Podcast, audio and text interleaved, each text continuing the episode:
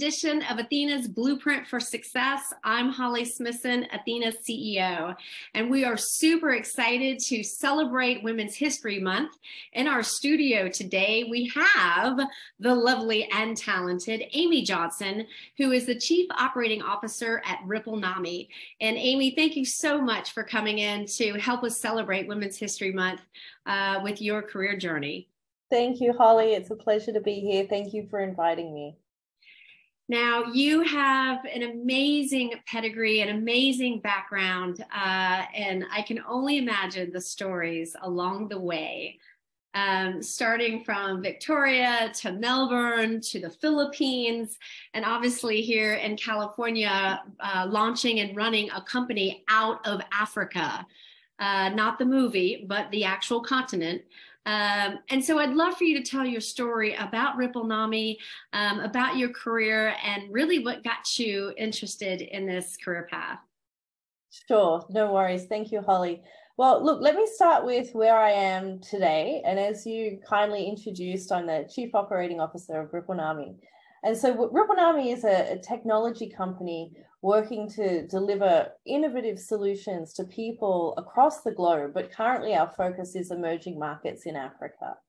Um, and so we focus on building transparency and traceability through uh, big data analytics and uh, blockchain based data collection uh, and visualization. And so we, we essentially take big data and through some very sophisticated technology, we make sense of that data and turn it into actionable information uh, presented in a very user-friendly interface so that uh, people can actually make use of that, that data. We're currently working with the, the government of Uganda, and so we've been working with approximately eight ministries, taking their data that's been stored in silos and breaking down those silos uh, putting all that big data into our analytics engine and matching it together and presenting it in, in such a way to identify landlords who are not being compliant with their rental tax obligations.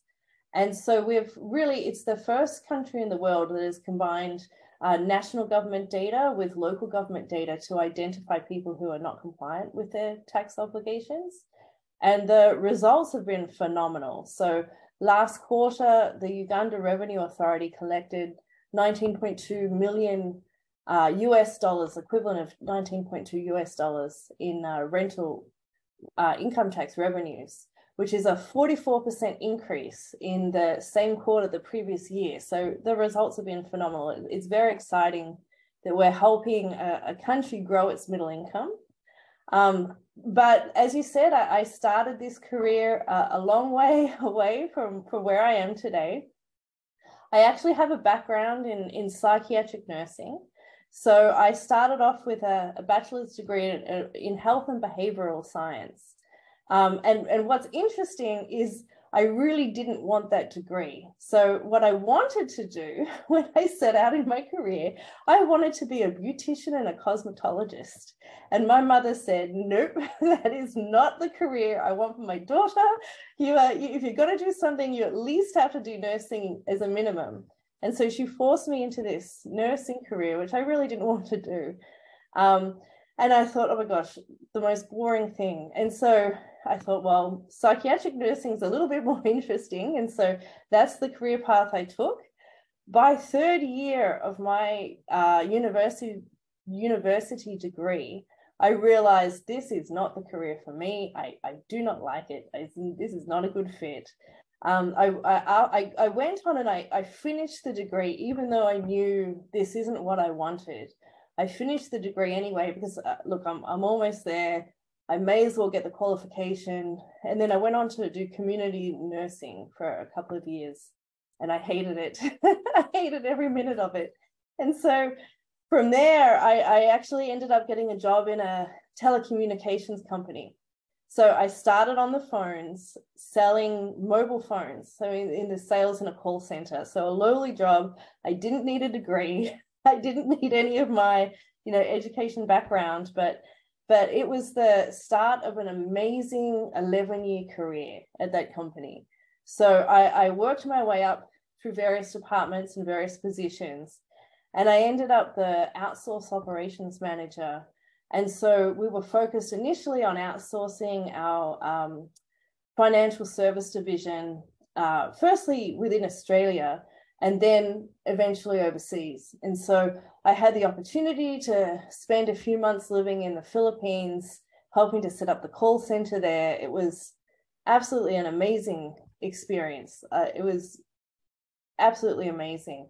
I had a wonderful career a wonderful like i loved what i did i had a wonderful group of friends amazing social circle life was wonderful and then i fell in love with an american and left it all behind to start again in america so that was uh it was very interesting and it was it was it was challenging having to i left sold all my belongings left with two suitcases started again completely um and and uh, and that was very interesting. It, I had to take a, a, few steps back in my career.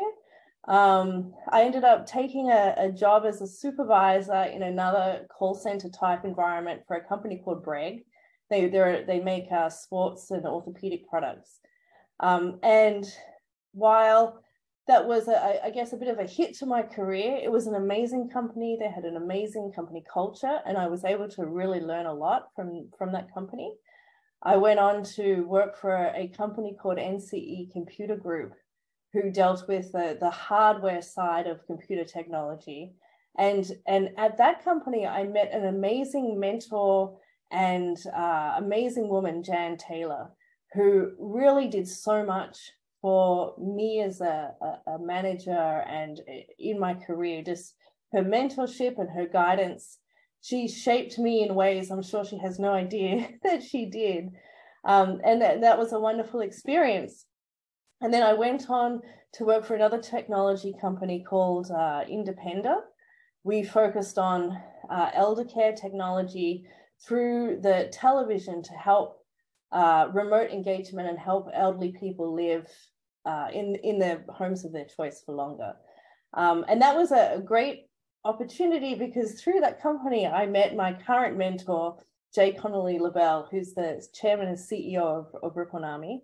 And so she went, she at the, at the time, she was the, the CFO of Independa. And so she went on to, to um, really launch Nami and bring it into the company that it is today. And eventually she took me with her.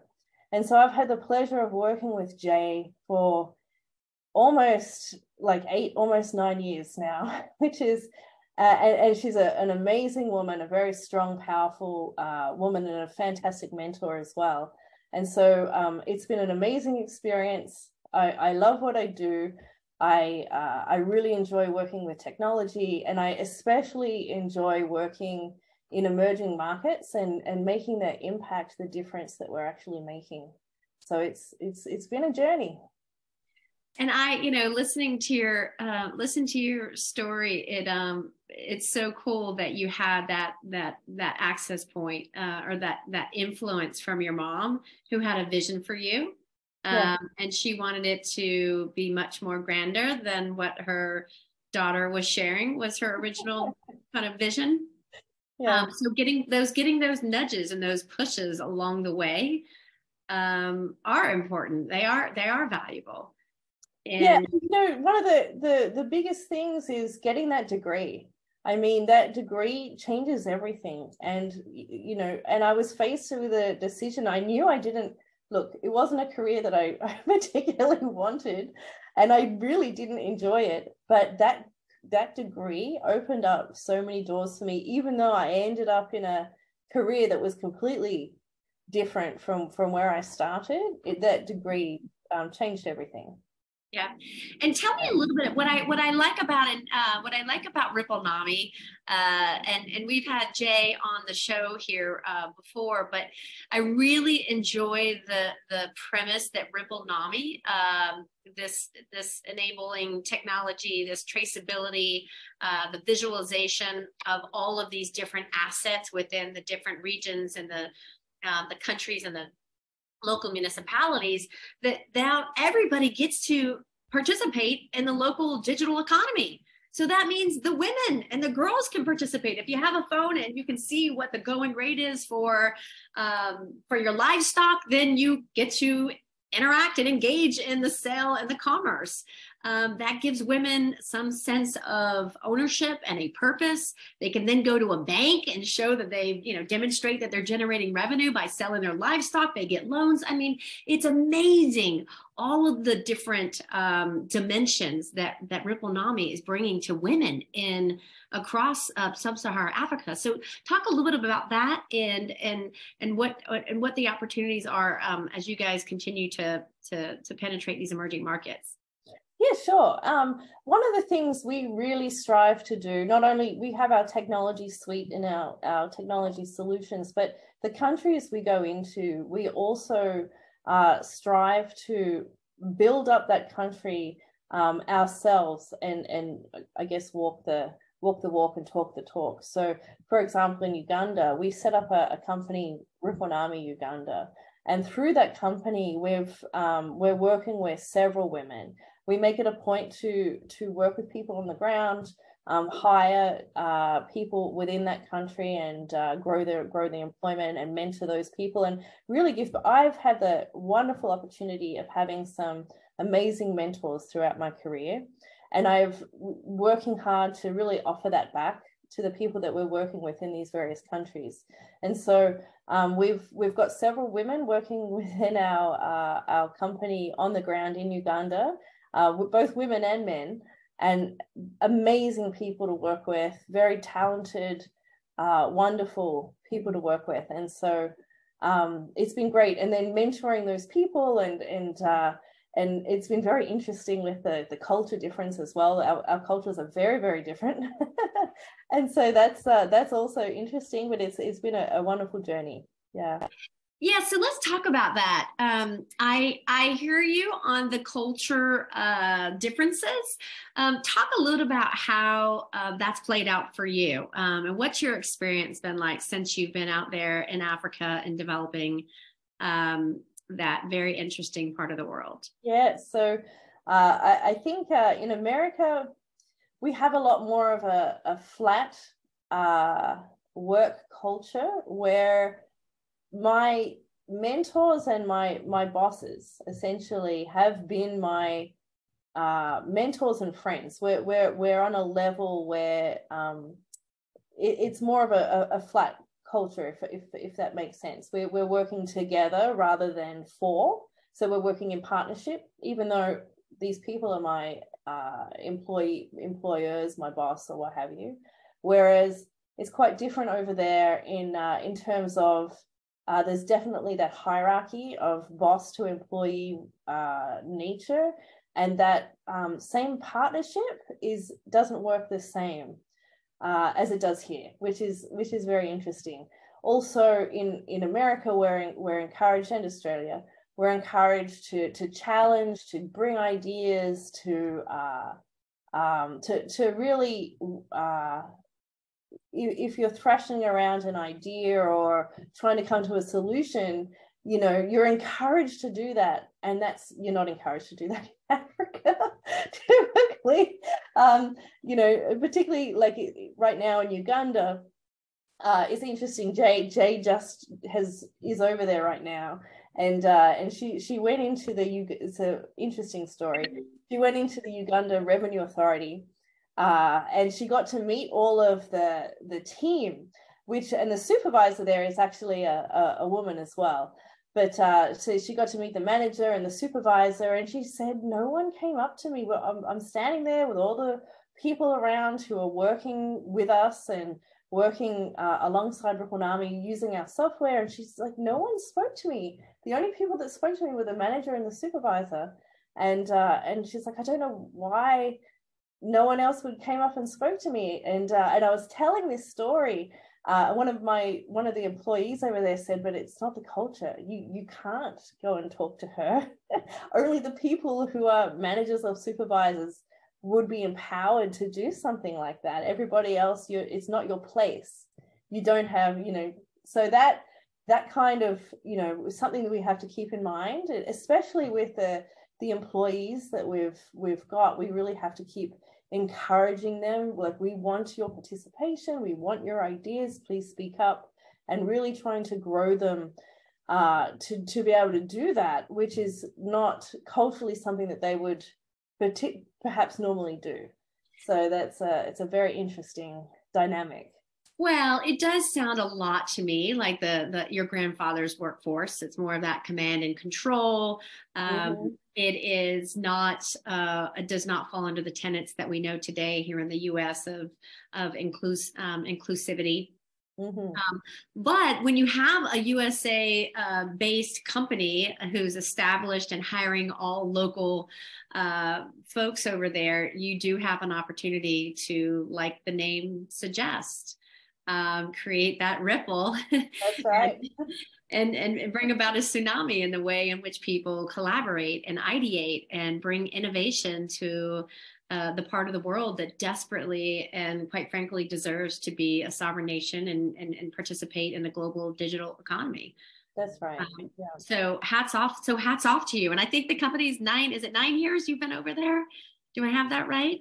Uh, well, the company's been around for uh, the company's been around for about nine years. Yes, we started and and uh, we initially started we initially started with a, a mapping solution, a data visualization solution, and from there it's grown. It's grown into uh, livestock. It's grown into all kinds of of data analysis, and it's it's it's been amazing. Now on the the financial side, but to us data is data and and it's it's about taking that data and and making something useful out of that data.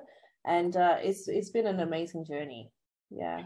Well it's and and i you know uh, i've i've heard that the way that ripple nami is received um, over in the african countries is quite warmly. And uh, specifically there's a preference um, by some of the presidents for working with women um, and Jay has a lovely story that she has shared with me as a, a personal friend of mine.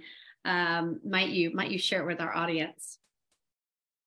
So uh, several years ago, when we first were in Uganda to discuss the technology that we have, we uh, I had Jay and I had the opportunity to meet the president of Uganda to talk about some of the things that we could do for for rental income uh, and such. And so we had this extraordinary meeting. Uh, on the way over in the car, uh, the fellow who was introducing us said, When you meet him, said to me, when you meet him, you should call him Muzi, which means like older, it's a respectful way of saying older uncle uh, in, in Luganda, the local language. And, and Jay turns to me and says, You do not call him that. you call him His Excellency, Mr. President. you do not call him that. So, anyway, we, we walk in where it's an empty parliament where we, we got to meet him. And so Jay goes ahead of me, and this is before COVID, so we could shake his hand. And uh, so, you know, Your Excellency, it's a it's a pleasure meeting you. And, and she sits down. And then I come along behind her and I, I, shake his hand and then I go for the double handshake. And Muzi, it is a, I am so honored to meet you. And she was furious. Jay looked at me like, what are you doing? And so, anyway, we sat down and we had this uh, surreal conversation where we talked for about five ten minutes about the company and about the technology and the solutions we offer. And then for the next 40 minutes, we had this very personal conversation where he asked us very personal questions about are you married? What what you know what religion are you? You know tell me about your parents. It was a it was a surreal conversation. And then he looks at me and he says so how many grandchildren do i have and at first, uh, I, I didn't understand, and then then I realized what he was actually asking me. And I said, "Sir, you have three beautiful granddaughters," refer, referring to my own children. you know, and I and I went on to talk about them, and he was smiling and and very happy, and and we ended up getting the contract, so it worked. Jay Jay, yeah, to this day, she's like, "I cannot believe you did that." So it was. It was very oh. interesting. and following your instincts and developing the rapport and and obviously sharing values around family that's just an incredible story uh, and i know a lot of countries a lot of companies um, are are a little timid to enter the african market for a variety of reasons so it's it's such a statement to both you and jay and, and the ripple nami team for being able to to do what others um, dare to do, uh, haven't dared to do, and then to be able to be so successful and to earn the trust, uh, the credibility, and obviously the impact that you've um, provided these these countries and these regions that are deploying your your technology solutions. Um, let me just wrap up our, our interview because I would love for you, because you are such a shining example, um, being a globetrotter and having the opportunity to work around the, the globe, um, both in the, in the in the life sciences and now in the tech world. What do you say to the women out there, to the women and girls who are watching this podcast uh, that are looking at you and seeing a lot of themselves in you? Um, that are looking for inspiration, that are looking for a chance for them to be able to contribute their talent to the world of STEM. And what is your vision and what is your advice to those girls that are considering going into the world of STEM career or really questioning, should I stay here? Um, given all oh. the all the, the noise that's that's happening in the, the market today. Yeah, yeah, sure. So I, I think firstly, um, get your degree uh, even though uh, you know I'm a I'm a, a perfect example where uh, I I got a degree in in a, a field that I, I'm obviously not working with now. I mean, there's there's there were lessons there that I've certainly taken with me, which has been wonderful. But uh, it's not a field that I'm I, I ended up working with. But get that degree. That's the first thing because even if you pivot to a different kind of career, that stays with you and that opens up doors that uh, if you don't have that, it makes the it makes things so much harder. So that would be my first um, piece of advice. Uh, and the, the the next piece of advice would be um, to really believe in yourself. Uh, I think when I first came to America, um, I really sold myself short and it, and it limited my my career in a way. So I mean I had this amazing career in Australia. I had reached uh, a very high level in, in what became an eight billion dollar company uh, in Australia. Um, that Singtel Optus and and what I was doing, I loved what I was doing. I was doing amazing things um, all around the world, and and coming to America and having to start again um, I really took a step down uh, in my career path, I think, because of a, a lack of belief or confidence in myself. And I, I should not have done that. Um, I took a job, I needed to, I needed to work, obviously. And I took a job that was really um, not fitting to the skill set that I had gained in Australia. Uh, and I'm thinking, well, for a whole plethora of reasons of self doubt and, and and whatnot, and I that step down uh, has probably, I mean, it was a where I ended up has been wonderful, and I and I took a lot of wonderful things from from that company. Um, the culture was great, the people were great. I learned a lot, but in terms of my salary and uh, it took it set me back several several years. Um, and i really should have waited and aimed higher than what i was. And if i had have had that belief in myself i i, I wouldn't have stifled myself uh, as much as much as i did. It worked out it, everything worked out perfectly. I, I love what i do. I love my job. I love the company that i work for.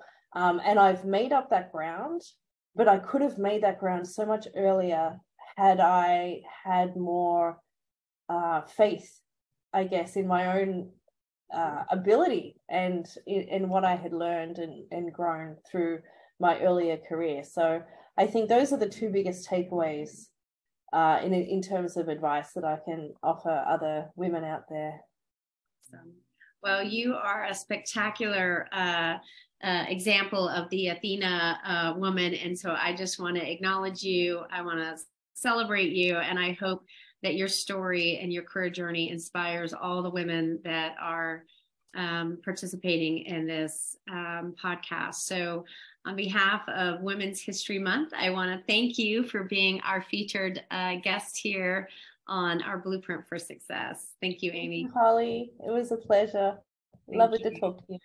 Likewise. And we'll be having some more news to share with our audience as Athena and RippleNami are looking to launch a Athena membership uh, to the women of uh, of Uganda, and we'll we'll leave that teaser there. But we're super excited to to have you in our studio, and thank you again for sharing your story. Thank you. And that wraps up this edition of our Blueprint for Success, and want to thank our partners at Qualcomm uh, and we'll see you next time at this Blueprint for Success.